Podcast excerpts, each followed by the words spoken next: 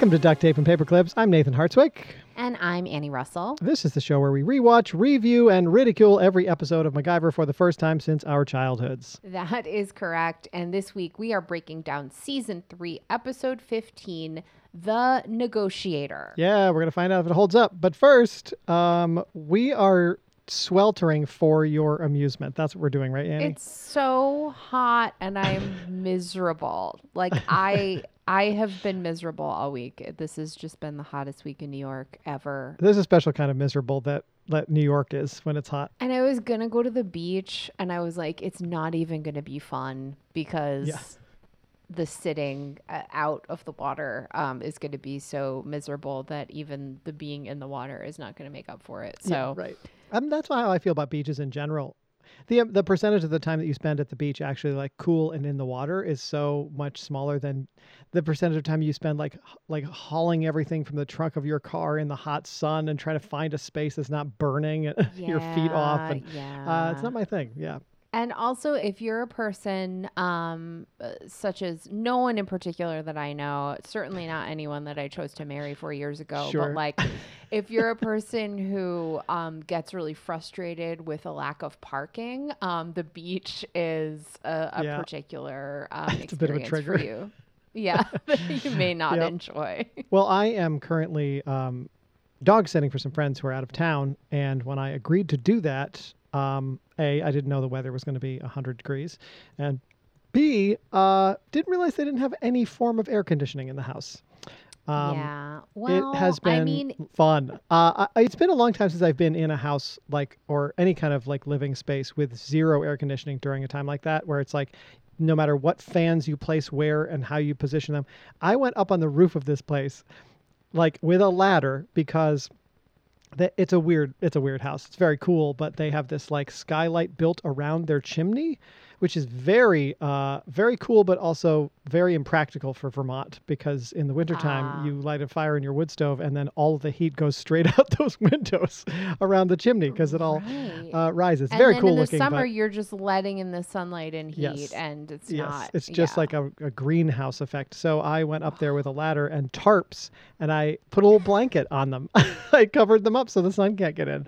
I've been trying That every damn thing Vermont, I can think of. Most Vermont statement I've ever heard. Yeah, I was terrified the entire time I was going to slide off the roof and die. But uh, here we are, and I'm um, just we're just going to sit in a pile of our own sweat for for the entertainment of our listeners. But we're go- also going to move kind of quickly because uh, we don't want anybody to. It might be a little exhaustion. brisk. It might be a Yeah. little brisk. Um, as Yeah, in tempo, not in temperature.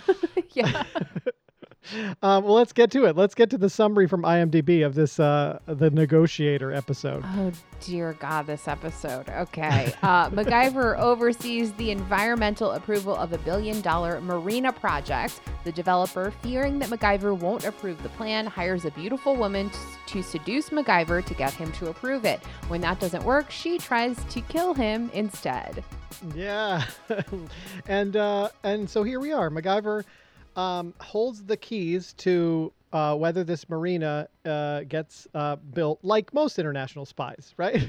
Mm-hmm. Yep. W- once again, pointless exercise to try and figure out why MacGyver is the guy doing this. That is not ever the point. This is really Um, like because we get a little character study of him from an outside person. We get to kind of know him at home, like what he's like when he's not out there doing the MacGyver Mm-hmm. spy thing. We get to we get to see him as like, oh, he's into art classes, he's into sports, he's into this and that. So uh, even the guitar at one point. Um, oh, so it's a real. he does strum a guitar. I was thinking that when he picked up the guitar, when he got home, and oh, he's had such a long day, and he picked up the guitar. All I could think about was your joke about guys with guitars, your stand-up joke, um, which I can't remember now the punchline of, but Oh yeah. Um, I think that instead of controlling men's access to guns, we should control their access to guitars, and I think we should do background Start checks there, yeah. uh, and figure out uh, what kind of music they listen to before we're going to allow them to pick up a Gotcha. guitar. And you know, MacGyver is uh, he's doing a lot in this episode. I, I have to Mm-hmm. say, like, I am really conflicted because this episode is horrible but it's really fun. Like it was really really fun to watch. Like I loved the female villain. I you know, Yeah. she's running around in fur coats. She's bugging his apartment. You know, she there's so many amazing lines that I wrote down that I love in this episode. Um, But in the opening scene, we get the uh, you know marina developer who is having his first confrontation with MacGyver, right? And he's saying like, "Hey man, you like basically stay away from my." Shit here. Like Yeah, you don't know what you're doing.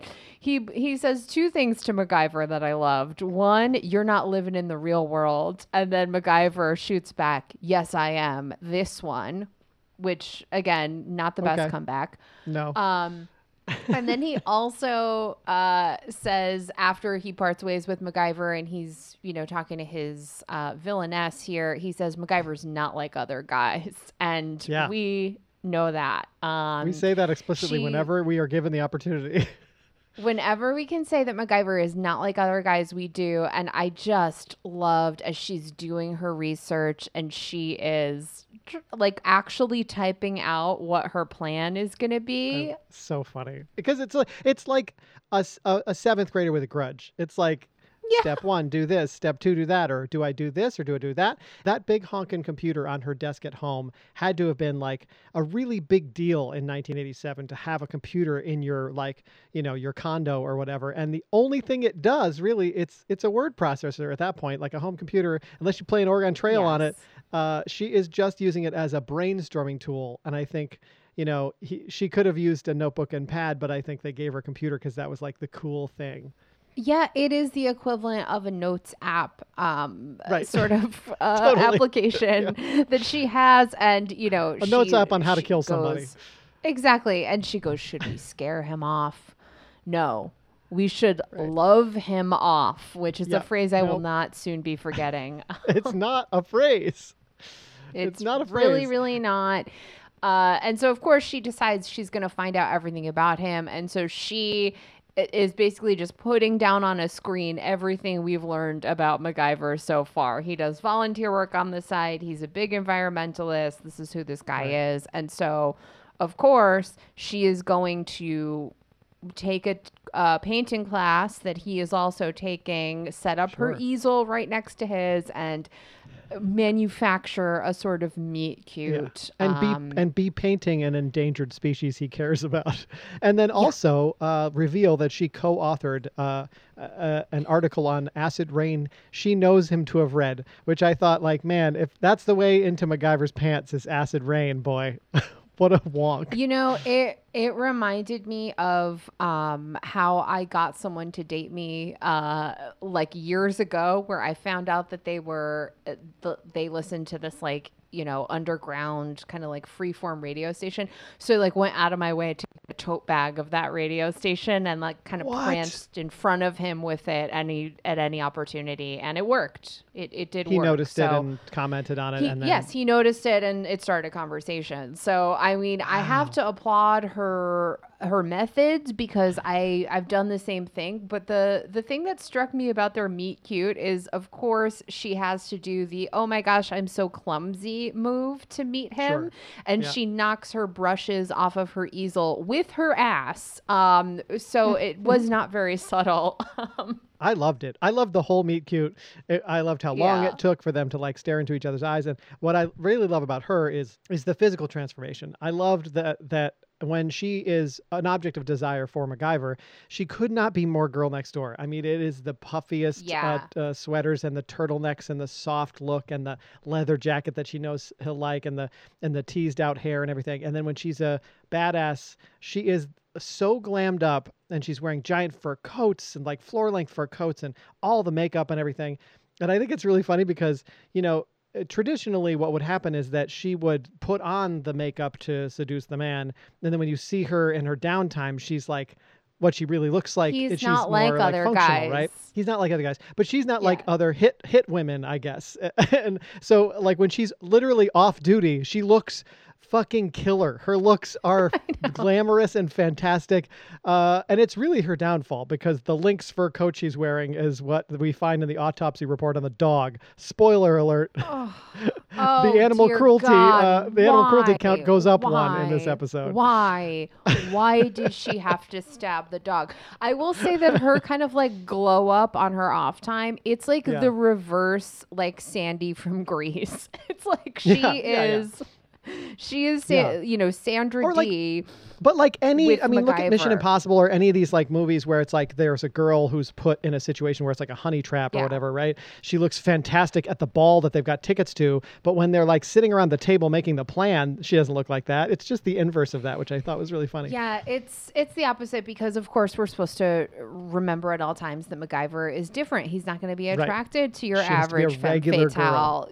She has to be a regular girl, and that is Yep. potentially why he is so loved by women even to this day. And we know Right. this um, by their social media presences. So, uh, so yeah, she does a bunch of bad things, including needlessly stabbing a dog. Uh, Yes, which we do not see. But we see her pull a knife on a dog. That was And- certainly enough for me. Yeah. So we do have uh for season three uh an animal cruelty count, and that brings this to 900 and animal 908 animals harmed this season. Um, Yeah, I wish I could say it was 900 the last one. Right. No. Um, but uh, we lost 900 sheep in one of the episodes. Um, so really, it's more like eight. But it is another dog death. And the funny part is, I I I don't know if you remember this. I called this a couple episodes ago. She was she had that same dog uh, uh, in Blowout, the episode with the mail truck, and I th- I said I thought that dog was going to die when they had the tussle in the apartment and the dog's barking and stuff. Um, it did not. It made it another couple of episodes. They were very careful to tell us that that dog was not hers. It was her landlord's or her friends or somebody that she was Her, taking it care was of. her I don't know why that. neighbors, which uh, Why does that matter? why? Why, why can't it be her dog? Why it would have have to be made more sense if it was her dog because Yeah. you know it, it was a funny dynamic with Nikki this episode because Mm-hmm. you know when even when this femme fatale is in character she's still kind of jealous of Nikki which I think Sure. is is very funny Here's my question to you, I, ju- what I- which Yeah. I just thought of. Do you think they gave Nikki a haircut in this episode to make her less attractive by comparison to the love interest? Yes, I do. I think they it's were not an going out of their way. No, Yeah. it is not a great haircut. I think they went out of their way to be like, "Hey, look, this is just the friend, everybody. Yep, like, right, this right. is not the love interest." Uh, because I think so many people hated her on this show. Um, Yeah. Not the actress, but the character of Nikki. Um, Yep. Nikki's like digging around in the dirt, almost blowing shit up. She's just kind of hapless, and you know, Yeah, she gets a right. dog killed. Like, she is not killing it in this episode. Right. Although later on she does uh, contribute to rescuing him. I I was actually thinking this is one of the rare episodes where Pete does everything I want him to do and nothing I don't. He's like he Uh, comes yeah. in, he says funny things that are like kind of forgettable and quick, and then he leaves. He does his job. There are a few places where he like catches on to things pretty quickly. He doesn't like belabor the stupidity of uh, wait a minute. He's just like doing his job. He like he puts it together very quickly that the lynx means oh that's probably a woman. Oh which woman has come into MacGyver's? li- Oh my God, it's her. Like he puts that all together in two seconds Yeah. instead of drawing it all out as this big. Which in other episodes he would have been like wait a minute. Uh, yeah. Do you mean to tell me Yeah. that's her? You know, it wasn't like Yeah. that. He caught. He was quick about it, Yeah. and then they get to have this like kind of final confrontation, um, where you know uh, MacGyver gets to get his little quip in, where Sure. he uh, is like, he says something like, "We, I guess we should rene- renegotiate." Um, yeah. but I will say, like, this was a really fun episode. Like, Well, it- what about we? I we have to talk about the montage though. We got to talk about the montage Oh yeah, the montage.